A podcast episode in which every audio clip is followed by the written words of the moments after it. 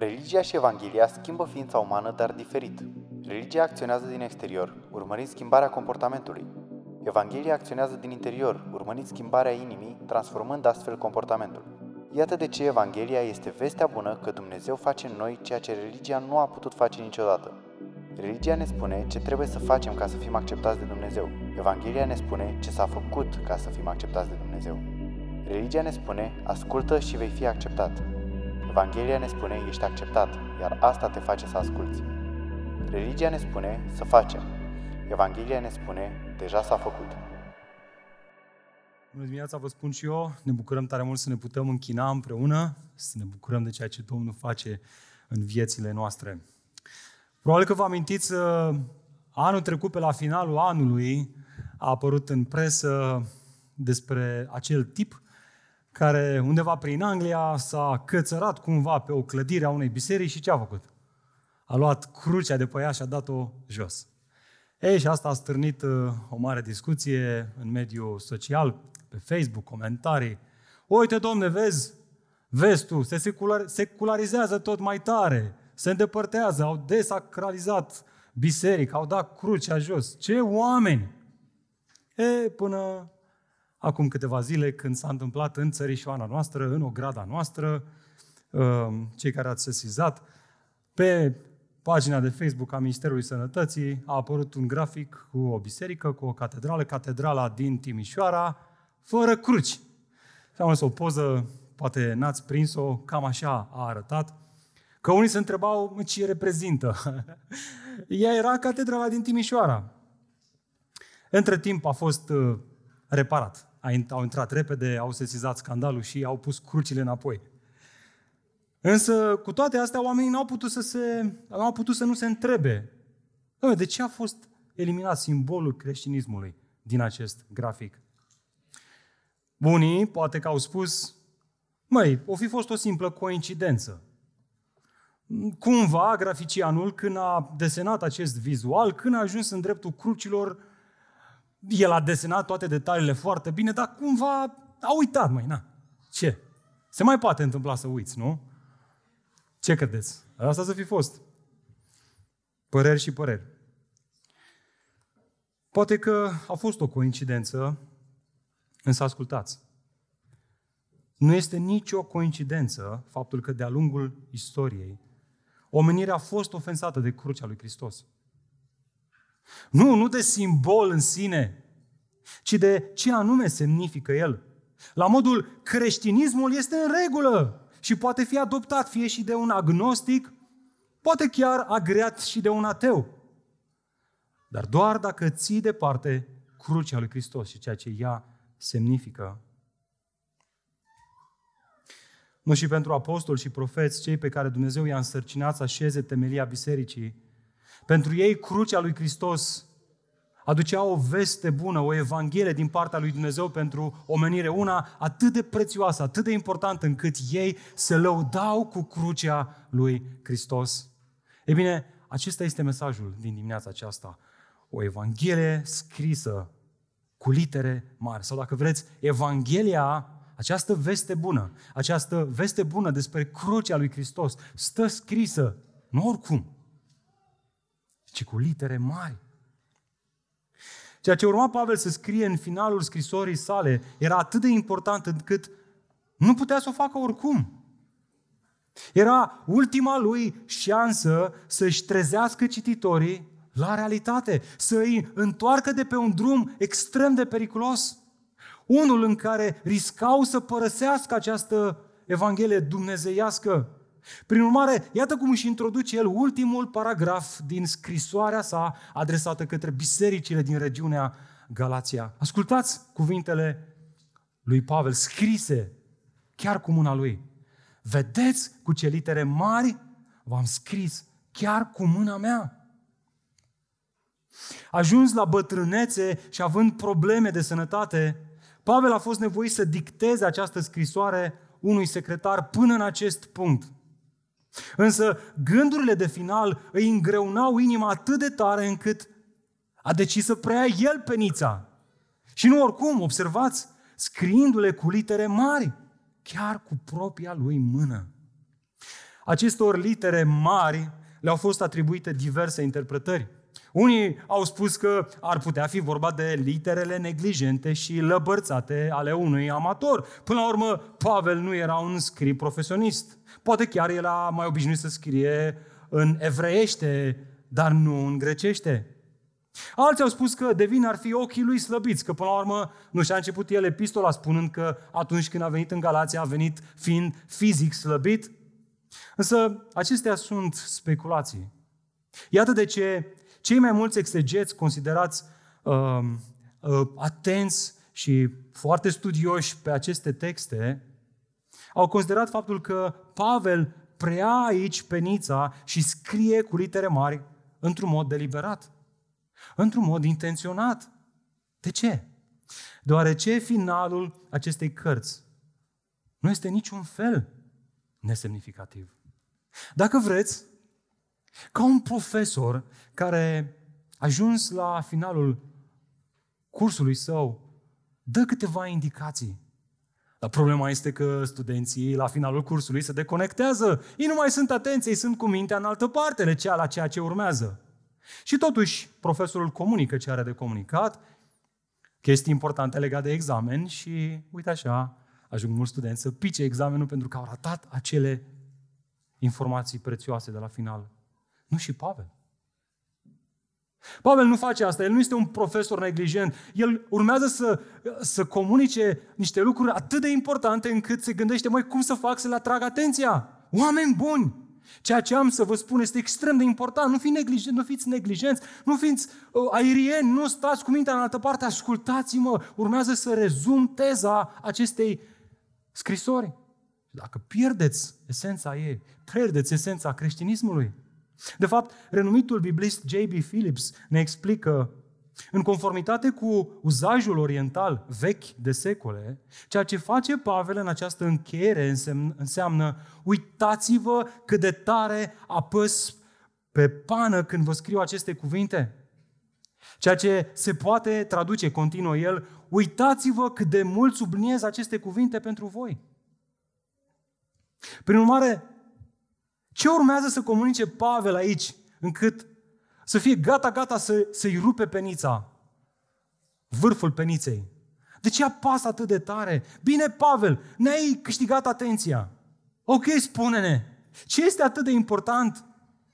Ce vrei să ne spui? Știți care este răspunsul lui? Iată ideea centrală a acestui mesaj. Dacă vrei să ții notițe, notează-ți asta. Ascultați, dacă spui că trăiești o viață creștină, dar nu ai fost cucerit de crucea lui Hristos, în sensul în care nu te lauzi cu ea, atunci este posibil să nu trăiești o viață creștină. Dragul meu, prieten, sper că această afirmație te-a strâns la inimă și te-a pus la colț. Este o realitate a vieții tale crucea lui Hristos? Mă rog ca în dimineața aceasta Duhul lui Dumnezeu să te frământe foarte serios. Să te determine să-ți pui întrebări de evaluare, să te întrebi, sunt eu pe calea veșniciei sau mă înșel singur? Chiar așa, este crucea reprezentativă în viața mea? Și dacă această introducere a lui Pavel v-a captivat atenția, înseamnă că acum suntem pregătiți să ascultăm cuvintele lui. Mă invit să deschidem împreună în Galateni, capitolul șase, și haidem să ascultăm ultimele cuvinte pe care le scrie Pavel acestor biserici. În această serie deschidem pentru ultima dată în Galateni, capitolul șase, și citim de la versetul unsprezece până la finalul cărții. Vă rog din toată inima, deschideți voi, pentru voi, Scripturile, fiecare dintre voi. Dacă le aveți pe telefonul mobil, este în regulă, câtă vreme datele mobile sunt închise. Și haidem să nu fim acei studenți care la finalul cursului suntem deconectați. Cred că am înțeles treaba asta cu Galateni. Poate că n-ai înțeles nimic și poate că Duhul Dumnezeu tocmai astăzi vrea să-ți vorbească. Ascultă cuvintele lui Pavel, scrise cu litere mari, chiar de el. Versetul unsprezece. Vedeți cu ce litere mari v-am scris chiar cu mâna mea? Toți cei ce doresc să dea o impresie bună în ce privește trupul lor, vă obligă să fiți circumciși. Numai ca să nu fie ei persecutați pentru crucea lui Hristos, căci nici chiar ei, cei circumciși, nu păzesc legea, ci vor să fiți, ci vor să fiți circumciși ca să se laude cu trupul vostru. Eu nu mă voi lăuda decât cu crucea Domnului nostru Iisus Hristos, prin care lumea a fost răstignită față de mine și prin care eu am fost răstignit față de lume. Căci nici circumcizia, nici necircumcizia nu sunt nimic. Și ceea ce contează este a fi o făptură nouă, pace și îndurare peste cei ce trăiesc după această poruncă și peste Israelul lui Dumnezeu. În rest, nimeni să nu mai necăjească, pentru că port în trupul meu semnele lui Iisus. Harul Domnului nostru Iisus Hristos să fie cu Duhul vostru, fraților. Amin. Dragilor, în acest post-scriptum, Pavel rezumă și evidențiază cele mai importante aspecte cu privire la adevărata și singura religie. La începutul acestei serii, serii de mesaje ne-am lansat într-o călătorie, vrând să descoperim care este religia curată, nepângărită și adevărată înaintea lui Dumnezeu. Și răspunsul lui Pavel în această scrisoare a fost din nou și din nou Evanghelia. Iată de ce seria s-a intitulat Religie versus Evanghelie, dacă vreți, religii versus Evanghelie. Pentru că nu sunt mai multe căi înspre Dumnezeu. Dumnezeu nu este asemănat cu un munte care are un summit la care putem să ajungem prin mai multe cărări, ci există o singură cale, există un singur drum. Și atunci acela, și acela este Iisus Hristos, Evanghelia, vestea bună, crucea Domnului nostru Iisus Hristos. Prin urmare, pentru o ultimă dată, Apostolul Pavel vrea să ne ajute pe noi, pe mine și pe tine, să ne punem întrebările bune ca să putem să descoperim, suntem noi pe calea, singura cale vie și adevărată? Sau ne înșelăm singuri? Prin urmare, iată trei întrebări esențiale care reies din acest ultim pasaj din Galateni despre esența vieții creștine, la care ne răspunde chiar Apostolul Pavel, luând el penița în mână, scriind chiar el. Iată prima întrebare, notează-o. Prima întrebare pe care trebuie să-ți o pui, dacă vrei să știi dacă ești pe calea adevărată, este asta. Este calea pe care eu merg externă sau internă? Uitați-vă cu mine versetul doisprezece. Prima parte, toți cei ce doresc să dea o impresie bună în ce privește trupul lor, adică partea exterioară. Aceștia vă obligă să fiți circumciși. Pentru ultima dată în această epistolă, Pavel se pune pe sine în contrast cu iudaizatorii, cu rivalii săi, cu acești lideri veniți de la Ierusalim, de acolo de unde a pornit creștinismul, care veneau în aceste regiuni și spuneau, da, crucea lui Hristos, trebuie să ne încredem în ea, dar fii atent, trebuie să mai faci și lucrurile astea, trebuie să te și circumcizi și apoi trebuie să ții și legea. E bine, Pavel aici se pune pentru ultima dată în contrast cu acești impostori, contrastând cele două sisteme religioase reprezentative, reprezentative. Da, sunt mii de religii, dar acestea pot fi reduse la esență în doar două categorii, și anume o religie a faptelor sau o religie a harului.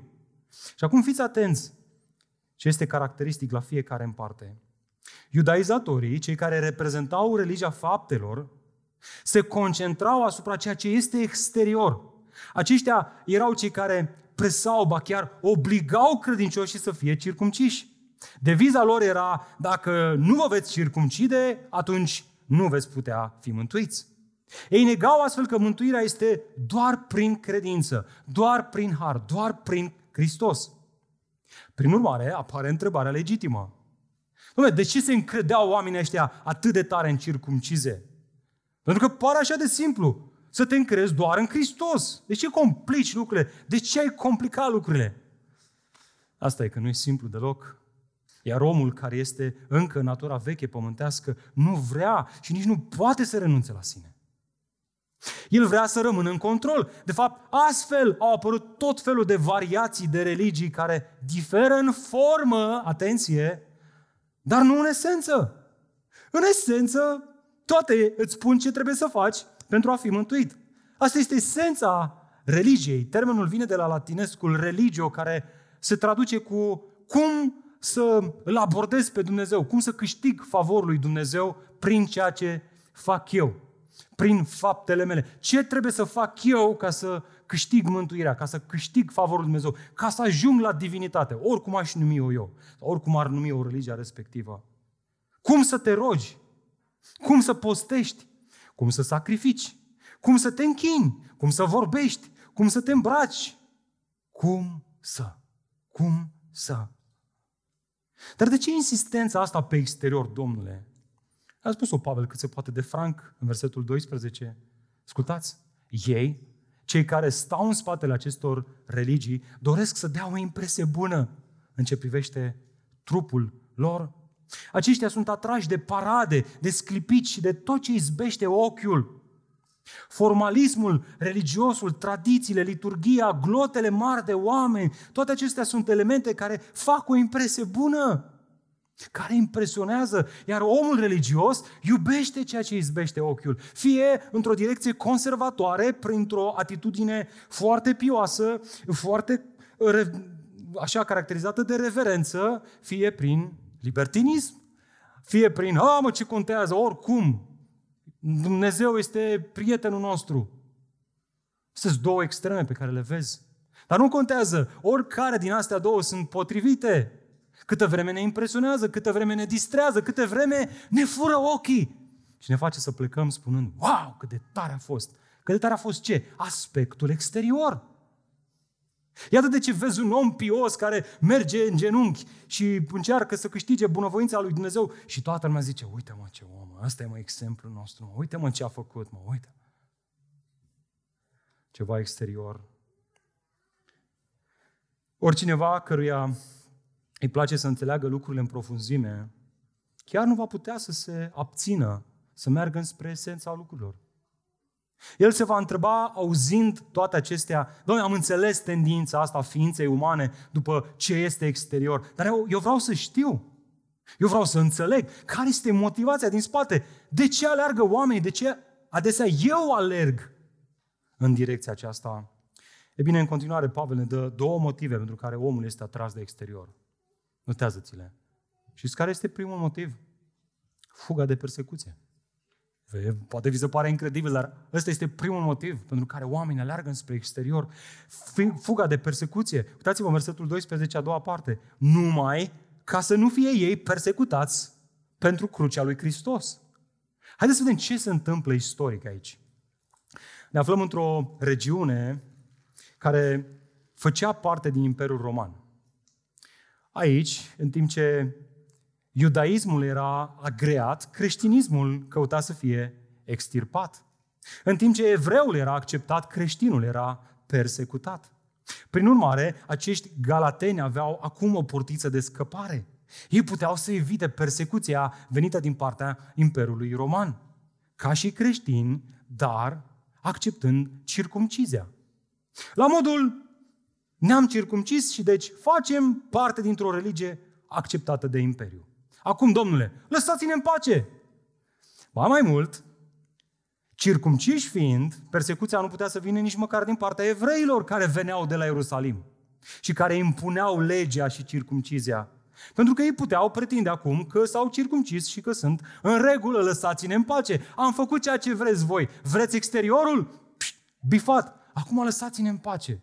Și uite așa stă creștinul în biserică și sforăie, derupe pământul, în timp ce doar bifează niște chestii exterioare. În interiorul, putred. Ce avantajos, nu? Toată lumea este mulțumită. Însă nu și Pavel. Pavel vedea în asta lașitate, ba mai mult, vedea în asta chiar dezertarea Evangheliei, căderea din har. Adoptarea unor forme religioase ca mijloc de evitare a persecuției pentru Pavel însemna părăsirea Evangheliei. Și chiar nu știu când o să mă mai întâlnesc cu ocazia asta, așa că profit de ea. Dragilor, uitați-vă puțin ce se întâmplă în lume. Pandemia asta ne-a învățat ceva. Ne-a învățat că oricând guvernele lumii se pot uni să ne spună ce avem voie și ce nu avem voie să facem. Nu, biserica n-a fost persecutată în perioada asta. Slavă Domnului, am putut să ne întâlnim. Dar perioada asta este un exercițiu bun pentru noi de imaginație. Să vedem că atunci când guvernele spun nu, am prea poți să mai continui tu să mai miști ceva. Mai ales într-o Europa bătrână și secularizată. Prin urmare, atunci când guvernele, spunea cineva, ne interzic ceea ce Dumnezeu poruncește sau ne poruncește ceea ce Dumnezeu interzice, Biserica lui Hristos trebuie să fie prima instituție care ripostează, care rezistă, care se împotrivește, care ascultă mai mult de Dumnezeu decât de oameni. Și poate că vi se pare lucruri mari ce spun eu aici, îmi dau și eu seama că sunt lucruri mari. E mai ușor atunci când ești gata-gata să fii persecutat, să rămâi ferm în Evanghelie. Să nu, să nu lași, să nu compromiți Evanghelia în niciun fel. Doar așa ca să te poți trecura. Uite, fă chestia asta și o să te lăsăm în pace. Și felul ăsta compromiți Evanghelia. Evanghelia ne învață să stăm ferm în ea și cel care stă ferm în ea rezistă persecuția, chiar dacă asta aduce suferință. Suferința, dacă vreți, dragilor, este ceea ce separă oile de capre. Nu aspectul exterior. O forță interioară, o putere interioară care, care te face să, să stai de partea adevărului, chiar dacă asta înseamnă să suferi. Și poate că asculti toate astea și spui, foai, frate, ce bine că astăzi avem parte de libertate religioasă. Că noi nu suntem persecutați pentru că am îmbrățișat crucea. Dragul meu, draga mea, dacă gândești în felul acesta, mi-e frică că încă nu ai înțeles Evanghelia și miza ei. Vrei să mă asculți? Crucea lui Hristos este profund ofensatoare și scandaloasă pentru această lume, indiferent de perioada istorică. Și aș zice eu că astăzi mai mult ca oricând chiar. Cel mai mare motiv pentru care lumea este așa de ofensată de cruce constă în faptul că aceasta, aceasta reprezintă cel mai mare monument al neputinței și depravării omului. Și Pavel zice, eu nu sunt gata să dau la o parte ceea ce ar îndepărta ofensa predicării mele. Nu, pentru că vreau ca predicarea mea, Evanghelia pe care eu o predic, să ofense, să intrige ființa umană. Pentru că ea, crucea lui Hristos, îi spune omului, ești neputincios, n-ai nicio șansă să ajungi la Dumnezeu. Ești zdrobit, mâinile tale sterpe, nu pot să te conducă la Dumnezeu. Crucea nu flatează, nu flatează pe nimeni, dragilor, ci spune, trebuie să mori față de tine însuți și față de tot ce poți face tu. Crucea spune, ia-ți crucea și urmează-L pe Hristos, mori față de sine. Privind la ea, ni se comunică faptul că suntem atât de pierduți și neputincioși în a ne salva pe noi înșine, încât Fiul lui Dumnezeu a trebuit să îndure moartea nemiloasă a unui criminal. Când înțelegem cu adevărat Evanghelia și în mod special implicațiile morții lui Hristos pe cruce, percepem clar cât de păcătoși suntem, cât de gravă este condiția noastră spirituală, pentru că o privim în lumina costului infinit de mare plătit pentru a fi mântuiți. A spus atât de bine John Stott. Citez, noi toți avem despre noi înșine păreri umflate, în special în ceea ce privește dreptatea noastră. Fă un sondaj de opinie și întreabă, ești un om drept? Și marea majoritate vor spune, da, sunt un om drept.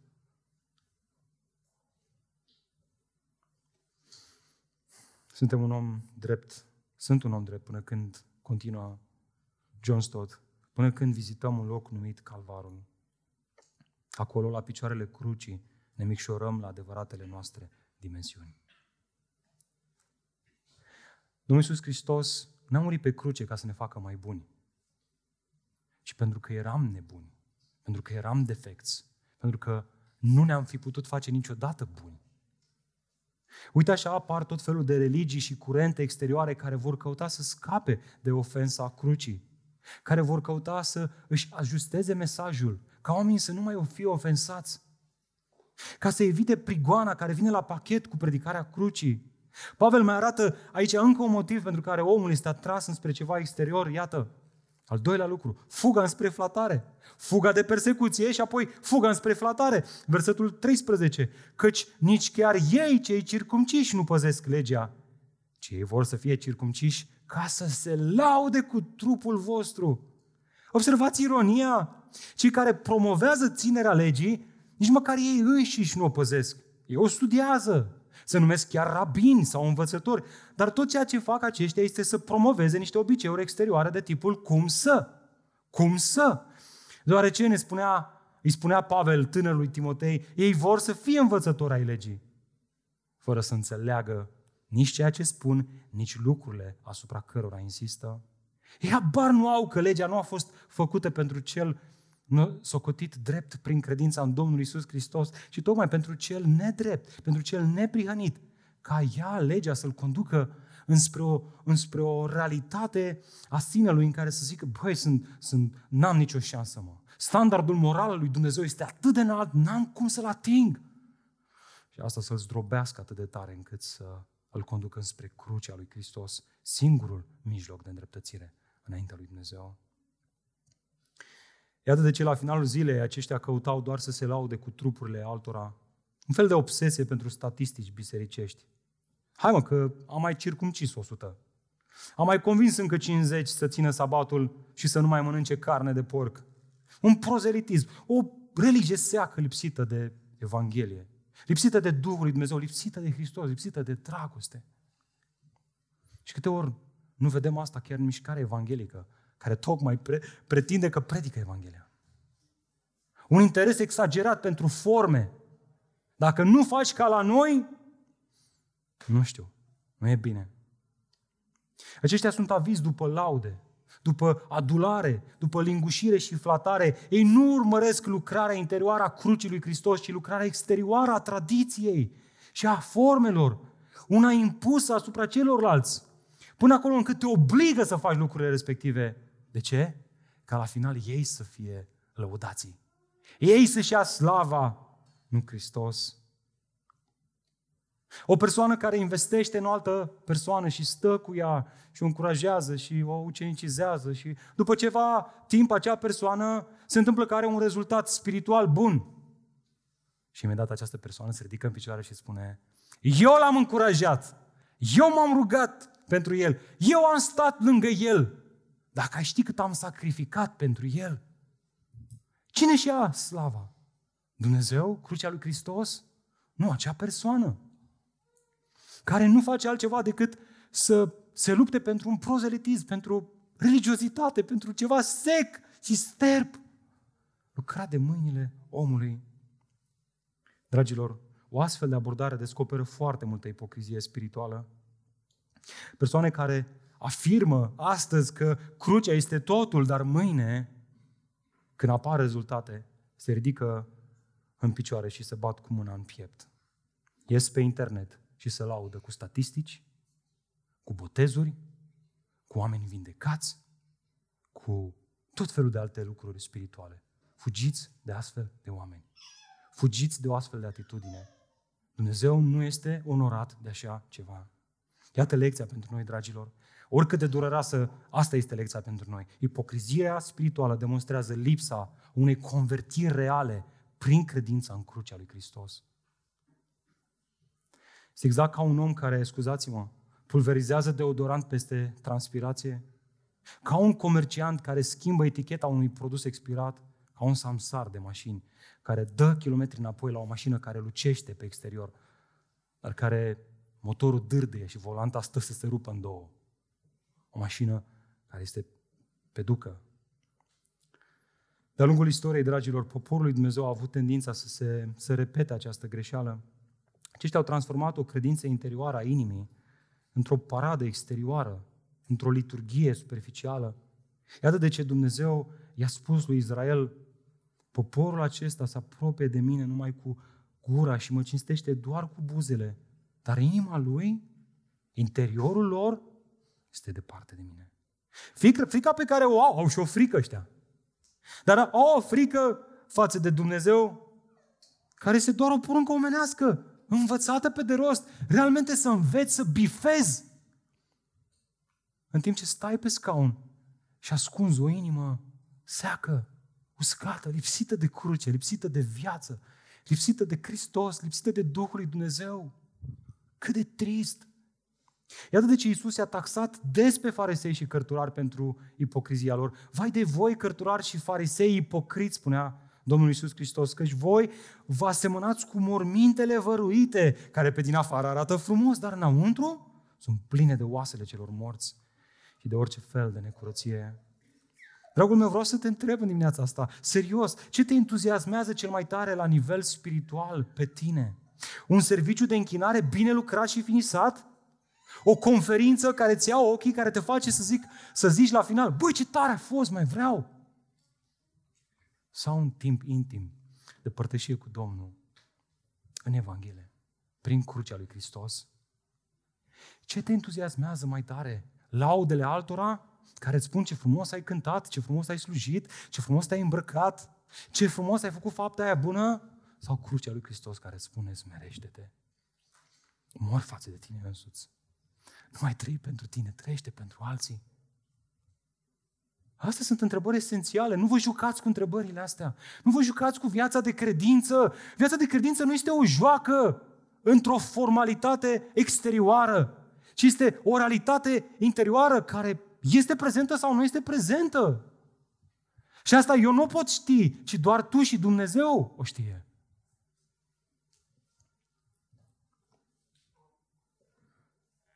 La modul cel mai onest, ce cauți tu?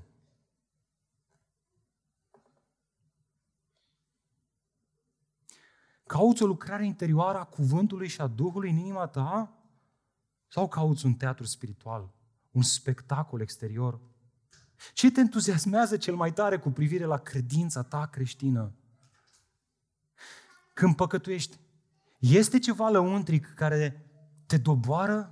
Te smerește, te face să te simți murdar?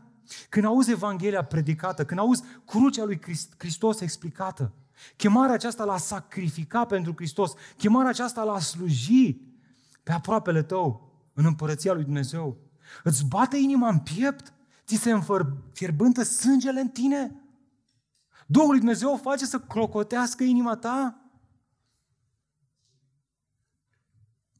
Poți spune tu ca și regele David, îl voi binecuvânta pe Domnul care mă îndrumă, până și noaptea îmi dă îndemnuri inima. Te trezești în toiul nopții și Dumnezeu îți vorbește prin Duhul Sfânt, te călăuzește El în tot adevărul, îți amintește Evanghelia, cuvintele lui Hristos? Există acea voce lăuntrică, da sau nu? Dacă nu, cel mai probabil ești doar un om religios preocupat de exterior, dar încă nu ai experimentat puterea crucii. Și auzi, dacă acesta este cazul tău, n-am nicio intenție să te pun la colț în vreun fel, să te fac să te simți prost.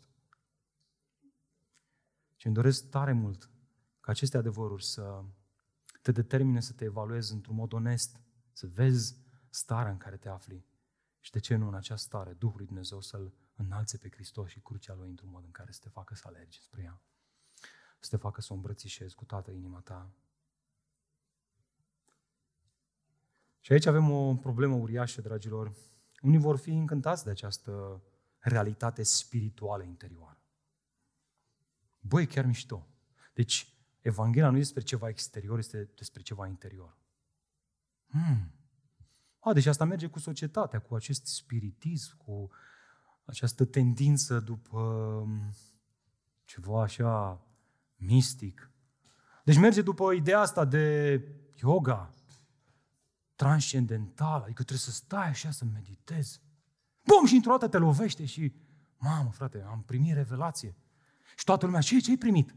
Băi, nu pot să explic, e ceva, mă, e ceva așa, mamă, deci trebuie să fac și eu ce face ăsta, știi? Adică e, e ceva ce face omul, ceva ce omul se chinuie cumva să... E ceva mistic, spiritual, e, e o incantație așa, de fapt. Dragilor, nu este asta. Iată de ce a doua întrebare esențială pe care trebuie să ne o punem, ca să vedem dacă suntem pe calea religiei adevărate, este asta. Până la urmă, este uman sau este ceva divin? Vedeți? Că noi adesea punem întrebarea asta, ok, cât fac eu și cât face Dumnezeu? Și prin întrebarea asta nu facem altceva decât să ne punem pe un picior de egalitate cu Dumnezeu. Adică, Dumnezeu face asta, asta fac eu. Noi suntem egali. Și Dumnezeu zice, nebunule, în noaptea asta vei muri și ți se va cere socoteală. În ce bază vei fi tu îndreptățit? În ce ai făcut tu, nebunule? Ce poți face tu ca să câștigi favorul înaintea lui Dumnezeu? Ce fapte bune poți face tu prin puterea ta? Și răspunsul este nicio faptă bună. Atât de ce a doua întrebare esențială, dragilor, este asta. Ok, am văzut. Extern sau intern? Și am răspuns, intern. E o lucrare internă, spirituală a Duhului. Dar a doua întrebare, cine face această lucrare internă? Și răspunsul este, în mod exclusiv, Dumnezeu. Versetul paisprezece, uitați-vă cu mine. Continuă Pavel atât de frumos. Eu nu mă voi lăuda decât cu crucea Domnului Iisus Hristos, prin care lumea a fost răstignită față de mine și eu față de lume.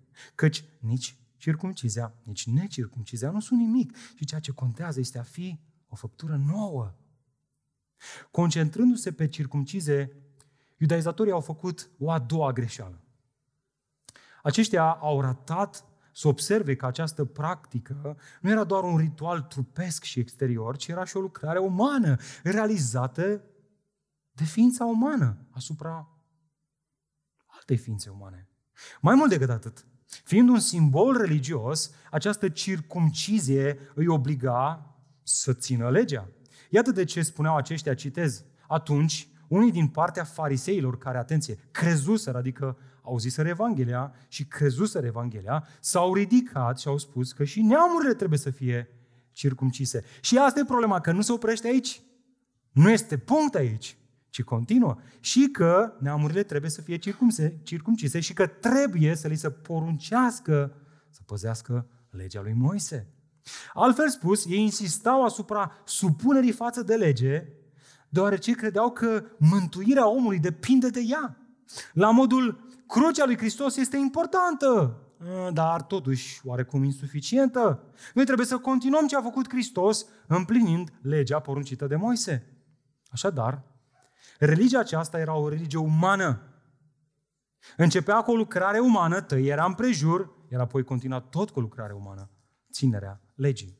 Accentul era pe ce face omul. Oare ce are de spus Pavel în fața unei astfel de religii?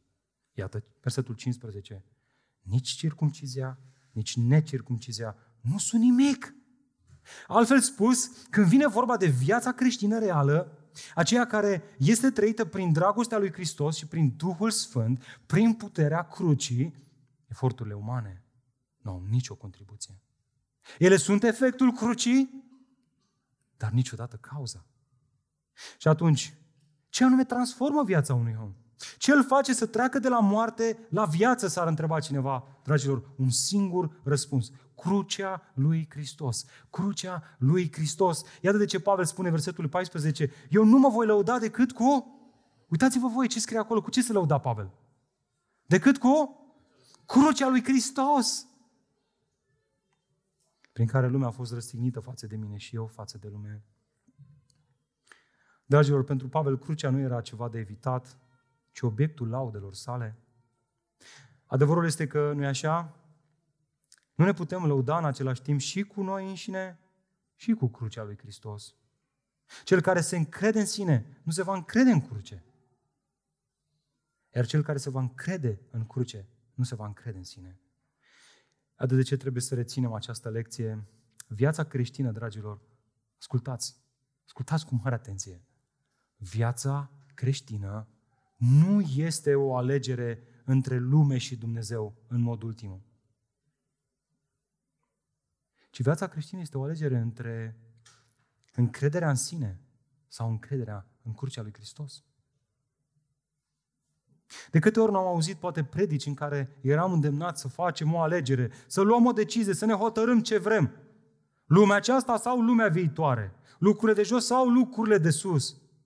Însă această chemare este ca și când ai merge la o găină și îi spune, hai, hotărăște-te odată, ce vrei să faci, ori zbori, ori nu zbori.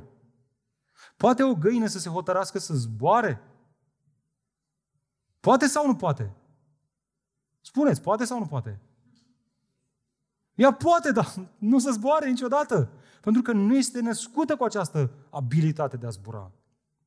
La fel este și omul, se naște în lumea aceasta fără abilitatea de a trăi pentru gloria lui Dumnezeu, ci doar cu abilitatea de a trăi pentru lumea aceasta, pentru poftele ei, pentru lucrurile ei. Iată de ce el se naște legat de această lume, iubește sistem, sistemul, conceptele și stilul de viață al acestei lumi. Așa cum a rezumat bine Ioan, bătrânul Ioan, a ajuns la bătrânețe, a văzut multe. Omul lumesc iubește poftele firii, iubește pofta ochilor și lăudăroșenia vieții. Prin urmare, viața creștină, dragilor, nu este o alegere între bine și rău, nici măcar între lumesc și spiritual, ci este o alegere între uman sau divin. Este, este ceva ce are de-a face cu o persoană care se naște în natura lui pământească, care prin auzirea Evangheliei, specific, prin predicarea crucii lui Hristos ca jertfă de ispășire pentru păcatele omului, Duhul lui Dumnezeu regenerează și naște credință, în așa fel încât acesta acum să aibă abilitatea să zică: eu nu am de ales între lume și Dumnezeu, și am de ales să ne-am încrede în mine sau în Dumnezeul meu. Și atunci, când te încrezi în Dumnezeul tău, când te încrezi în crucea lui Hristos, rezultatul este că mori față de lume și lucrurile ei. Ești tu nebun dacă crezi că prin puterile tale poți să alegi între lume și Dumnezeu. Nu poți. Ești ca o găină care nu poate să zboare, care se uită la cocor, care se uită la un născut din nou și spune: băi, cum reușește mă ăsta să zboare așa la înălțime cu Dumnezeu? Cum reușește mă ăsta să aibă intimitatea cu Dumnezeu? Vreau și eu. Și el zice: ah, cred că știu, o să mă rog cât se roagă el. Ah, cred că știu. Cred că o să dau la biserică cât dă și el. Ah, cred că știu. Merg și la seminar, cum a fost și el. Și Dumnezeu să uite și zice: ești un nebun. Ești un nebun. Singura cale prin care poți să mori față de lumea asta este crucea lui Hristos și nimic altceva. De ce? Spus-o Pavel cât se poate de clar. Lumea a fost răstignită față de el și el față de lume. Prin urmare, răspunsul la problema umanității este moartea. O moarte față de sine, dragilor. O moarte față de vechi. O moarte care se găsește doar în cruce, care se găsește doar în moartea lui Hristos. Nu a spus-o Pavel cât se poate de clar: am fost răstignit împreună cu Hristos și nu mai trăiesc eu, ci Hristos trăiește în mine. Iar viața pe care o trăiesc acum în trup, adică eu acum sunt credincios, dar nu m-am, Dumnezeu nu m-a răpit așa, gata, dintr-o dată nu mai am poftă de burgeri, sau nu mai am poftă de pizza, sau nu mai am poftă de habar n-am ce. Nu, am pofte, dar viața pe care o trăiesc în lumea aceasta, caracterizată de pofte, de lauda vieții, o trăiesc prin ce? Prin puterile mele? Prin abilitățile mele? Prin ce, dragilor? Prin credința în ce? În Fiul lui Dumnezeu, care ce a făcut? M-a iubit și s-a dat pe sine însuși pentru mine. Dă-mi voi să te întreb, dacă vin la tine acasă și din greșeală îți sparg o vază, și vaza aceea valorează doar zece lei. Ce îmi vei spune? Las-o, frățică, că e zece lei. Știi? La încolo, luăm alta. Aia, e un chiripir. Nu îmi pasă de ea. Dar dacă se întâmplă că, eu știu, coincidența face că vin la tine acasă și ai o vază, dar nu de zece lei, și acel gen de vază scumpă. Spre exemplu, cum ar fi aceasta, o vază care a fost scoasă la licitație cu trei sute de mii de dolari, pe care este inscripționată o floare de lotus care se împletește cumva cu un dragon, dar care a fost vândută cu cinci sute de mii de dolari. Ce zici dacă ți-aș sparge vaza asta? Cum ai reacționa? Mi-ai mai zice: a bă, frățică, lasă așa, ce cinci sute de mii de dolari. De fapt, eu am o teză. Aș zice că dacă ai o astfel de vază acasă, nici nu o să intru în casa ta, că o să-mi spui: frățică, stai un, ai un pic, nu te bagi așa în casa mea. Băiatul aici are o vază scumpă. O bag porcine în casă și vezi cum te dai pe lângă ea. Da, de fapt, sunt convins că mă vei suna și îmi vei spune să nu cumva să vii cu Elias. Că l-am văzut pe Elias, e agitat. Veniți, vine tu doar tu cu Eliza. Așa mai pe prietenie, așa mai pe liniște.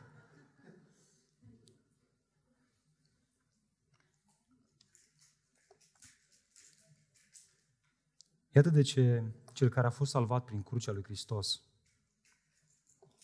înțelege cât de prețioasă este crucea, înțelege că viața lui atârnă de crucea aceasta și de ceea ce Hristos a făcut pe ea. Iată de ce el va prețui crucea. Iată de ce el nu va putea uita de cruce. Chiar crezi că poți să ai în casa ta o vază valoroasă și să uiți de ea? Mi-aduc aminte că odată am vândut o mașină, am luat vreo patru mii, cinci mii de euro pe ea și am pus banii undeva într-o, într-un sacou. În spate, așa, uita, nu mai por niciodată. Și câteodată intram în casă și mă gândeam, bă, mai sunt banii acolo, mă duceam acolo, bă, mai sunt acolo, știi? Adică eram interesat, dacă vedeam pe cineva că intră un vecin, știi, dădea și îl găseam la mine în dormitor, ce faci tu aici? De fel nu mă interesa, eu pot să intre, nu-mi pasă. Dar mă interesa acum, de ce? E bine, cel care a cunoscut crucea lui Hristos cu adevărat în viața lui, ea este atât de valoroasă și prețioasă încât se va gândi la ea. O va studia, o va păstra ascuns în inima lui, pentru că ea este comoara pentru care lumea aceasta a devenit un chilipir, un gunoi. Nimic. A spus atât de bine John MacArthur, acolo pe cruce Dumnezeu l-a tratat pe Hristos ca și cum El ar fi trăit viața mea de păcat, ca astfel Dumnezeu să mă trateze pe mine ca și cum eu aș fi trăit viața neprihănită a lui Hristos. Ce frumos! Dragilor, viața veșnică depinde de crucea lui Hristos. Sfințirea noastră depinde de crucea lui Hristos. Doar acolo credinciosul are parte de ispășirea păcatelor. Doar în rănile lui Hristos rezidă vindecarea și eliberarea sufletelor noastre din moarte și întuneric. Doar acolo găsim motivație să ne împotrivim răului, să murim față de lume și să trăim pentru Dumnezeu. Iată de ce crucea lui Hristos nu este centrală în viața noastră. Se prea poate că nu o prețuim pentru că nu am cunoscut-o cu adevărat. Am auzit despre ea, dar n-am cunoscut-o. Nu este o realitate inter- interioară a inimii noastre. Nu o prețuim pentru că nu o avem. Sau, cealaltă variantă, o avem, dar nu o studiem. Mi se pare ciudat credincioșii care vin la biserică luni de zile, ani de zile și se plâng că ei nu cresc în viața lor de credință. Și întrebi, studiezi crucea lui Hristos? Studiezi Evanghelia? Mm.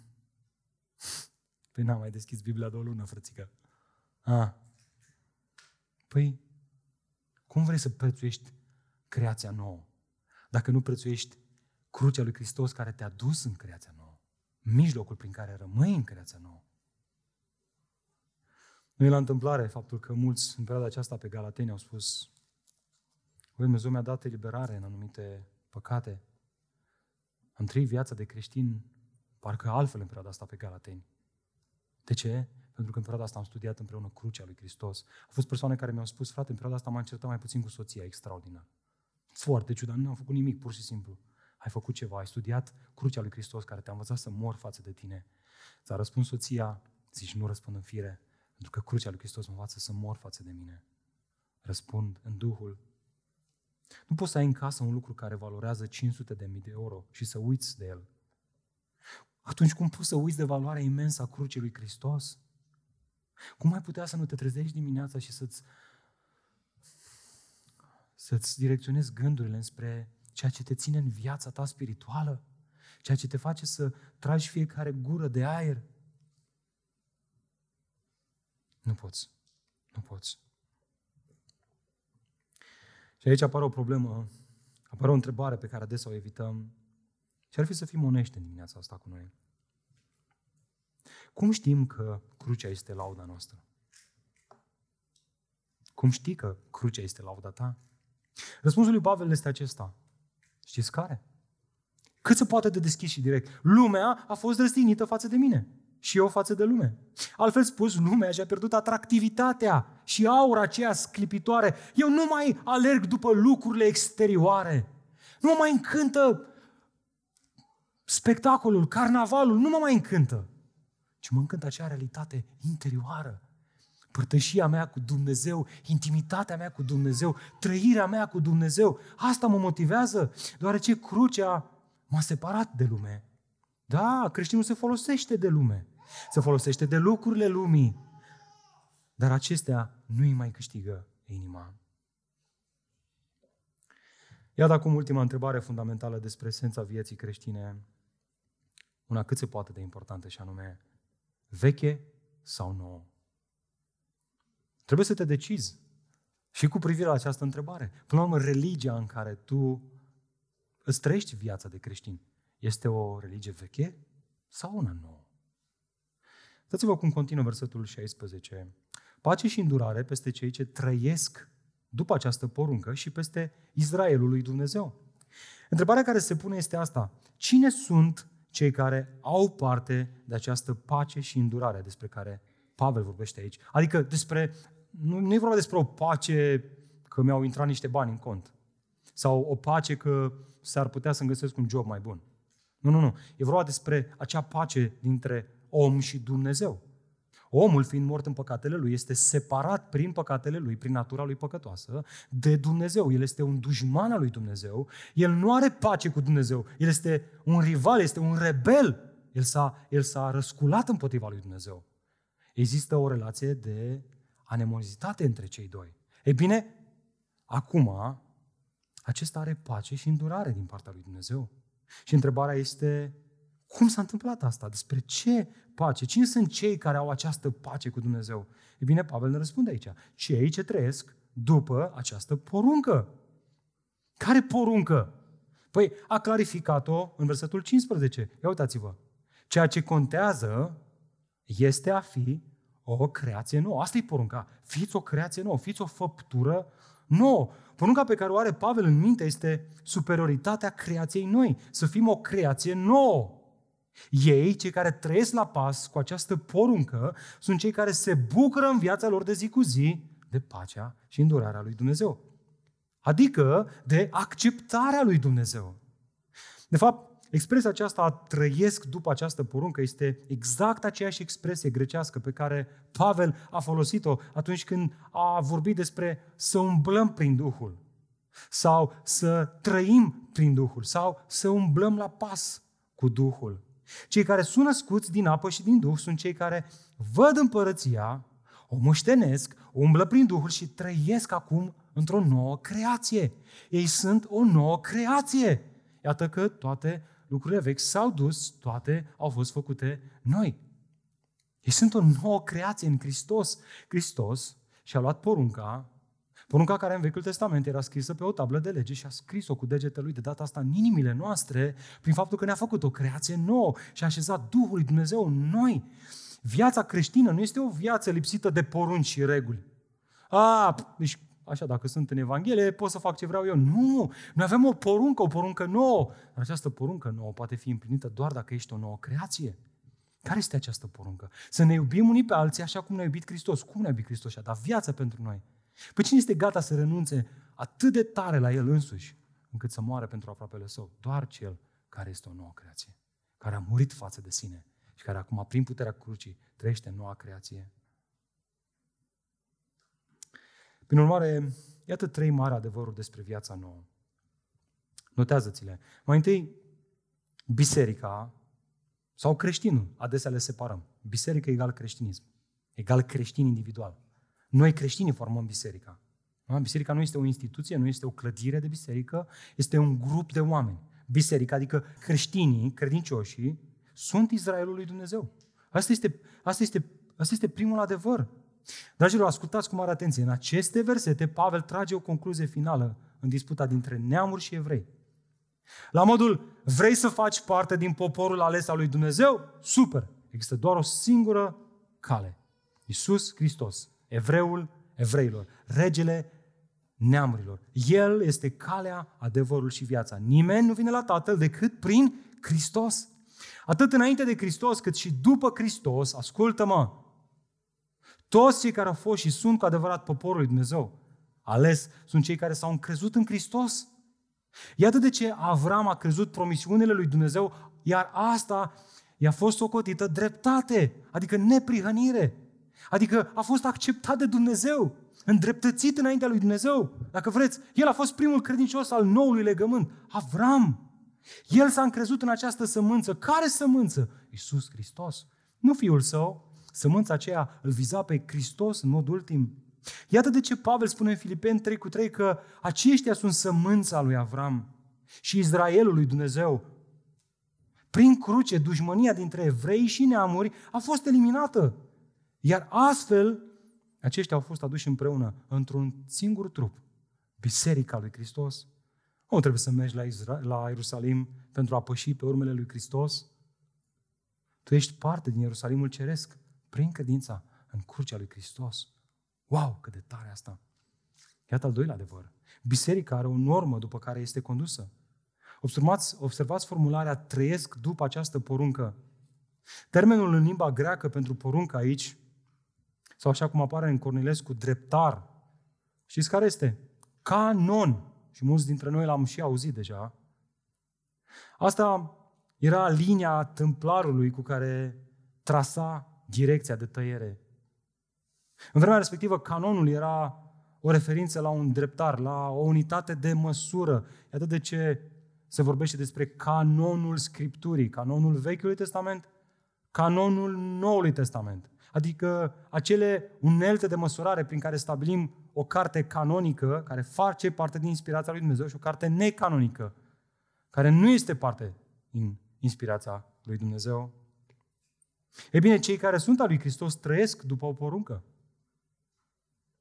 Viața creștină nu este o viață lipsită de porunci, lipsită de reguli. Noi nu păcătuim ca să se mulțească harul, noi avem o poruncă. Biserica lui Hristos are un dreptar după care este condusă, iar acestea, iar acesta nu sunt nici eu și nici tu, nici măcar cel care pretinde că Dumnezeu i-a oferit o revelație proaspătă. Să fie sănătos!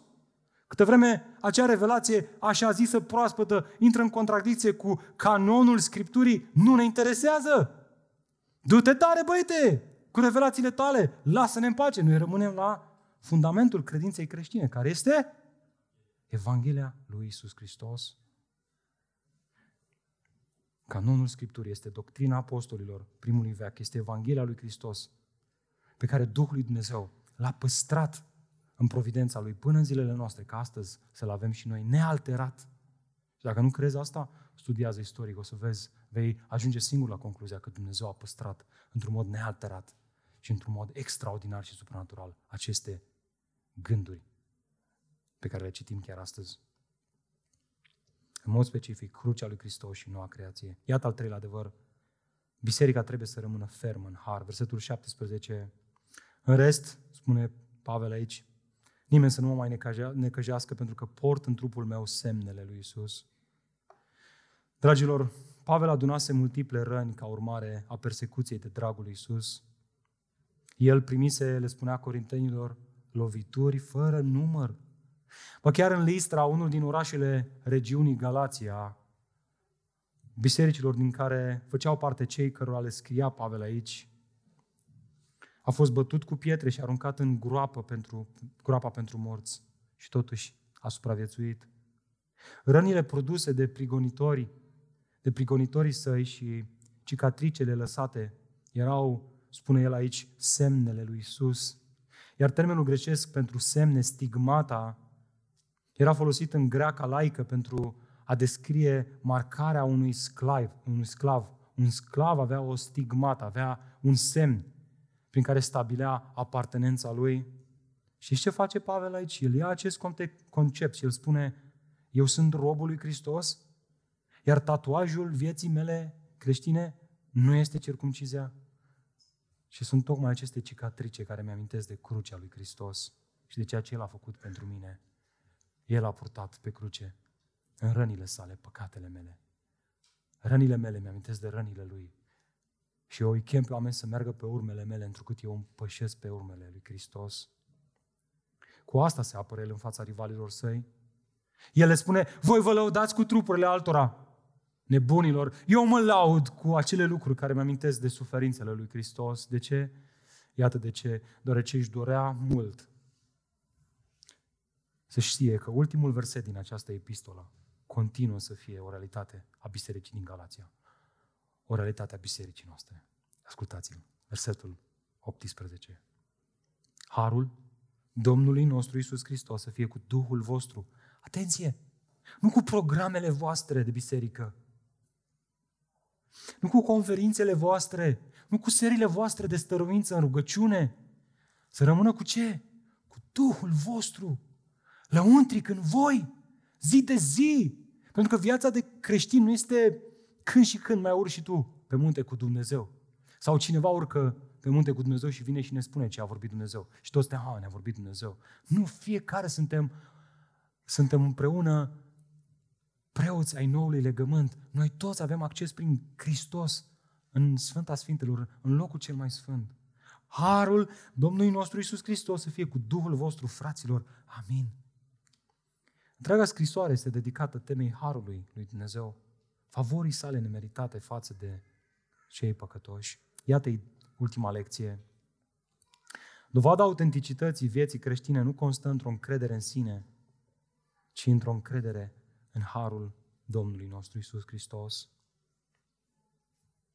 De fapt, cei care se sprijină pe ascultarea lor pentru a se îndreptăți înaintea lui Dumnezeu nu fac altceva decât să se despartă de puterea crucii. Auzi? Încrede-te în tine și te vei separa de puterea crucii, de singura putere care te poate separa de lume și te poate mântui. A spus așa de bine John Stott. Cred că în cuvintele acestea realmente el rezumă, reușește într-o propoziție să rezumă esența cărții Galateni. Îl avem pe Hristos prin apostolii săi ca să ne învețe, spune el. Apoi, îl avem pe Hristos prin crucea sa ca să ne mântuiască. Și îl avem pe Hristos prin Duhul său ca să ne sfințească. Acesta este pe scurt mesajul epistolei către Galateni și al creștinismului însuți, însuși. Dar vedeți, dragilor, haideți să fim onești, trăim într-o lume care caută modele mărețe ca să inspire ființa umană. Cei mai impresionați dintre noi nu sunt cei smeriți și zdrobiți, ci cei puternici și sclipitori, cei care în aparență fac o impresie bună. Oameni puternici, inteligenți, frumoși, eficienți, creativi, personalități care dau dovadă de umor adesea, care dau dovadă de siguranță, care au replica la ei, care au răspunsurile la toate întrebările, care vorbesc curat, care se îmbracă curat. Cumva credem că dacă am fi în preajma acestor oameni, dacă am putea să lucrăm pentru ei, atunci vom, vom fi asigurați. Să mergem în acea biserică unde e un lider mai carismatic, care are răspunsurile, care are abilități de vorbire, care, care să fim cu el, să fim la grupul mic acolo unde e acel lider cel mai bun și atunci o să fim asigurați. Cine n-ar vrea să lucreze la cea mai bună companie de I T? Cine n-ar vrea să lucreze, dacă este arhitect, cu cel mai bun arhitect din oraș? Cine n-ar vrea să lucreze cu cel mai bun medic, dacă este medic? La fel se gândea și apostolul Petru. Să vedeți că nu suntem noi mai păcătoși. Noi toți am păcătuit și suntem lipsiți de slava lui Dumnezeu, inclusiv Petru. Și care era visul apostolului Petru? Visul apostolului Petru era să stea la dreapta unui rege puternic, care va strânge o armată puternică și care prin abilități militare și politice va opune, se va opune Imperiului Roman. El vrea să stea la dreapta unui Iahve care își va instaura împărăția în aparență, în vizibil, în carnaval, în ce izbește ochiul. Până când, ei bine, până când Domnul Iisus Hristos și-a strâns ucenicii și le-a spus cu lacrimi în ochi, poate? Să știți că se apropie ceasul.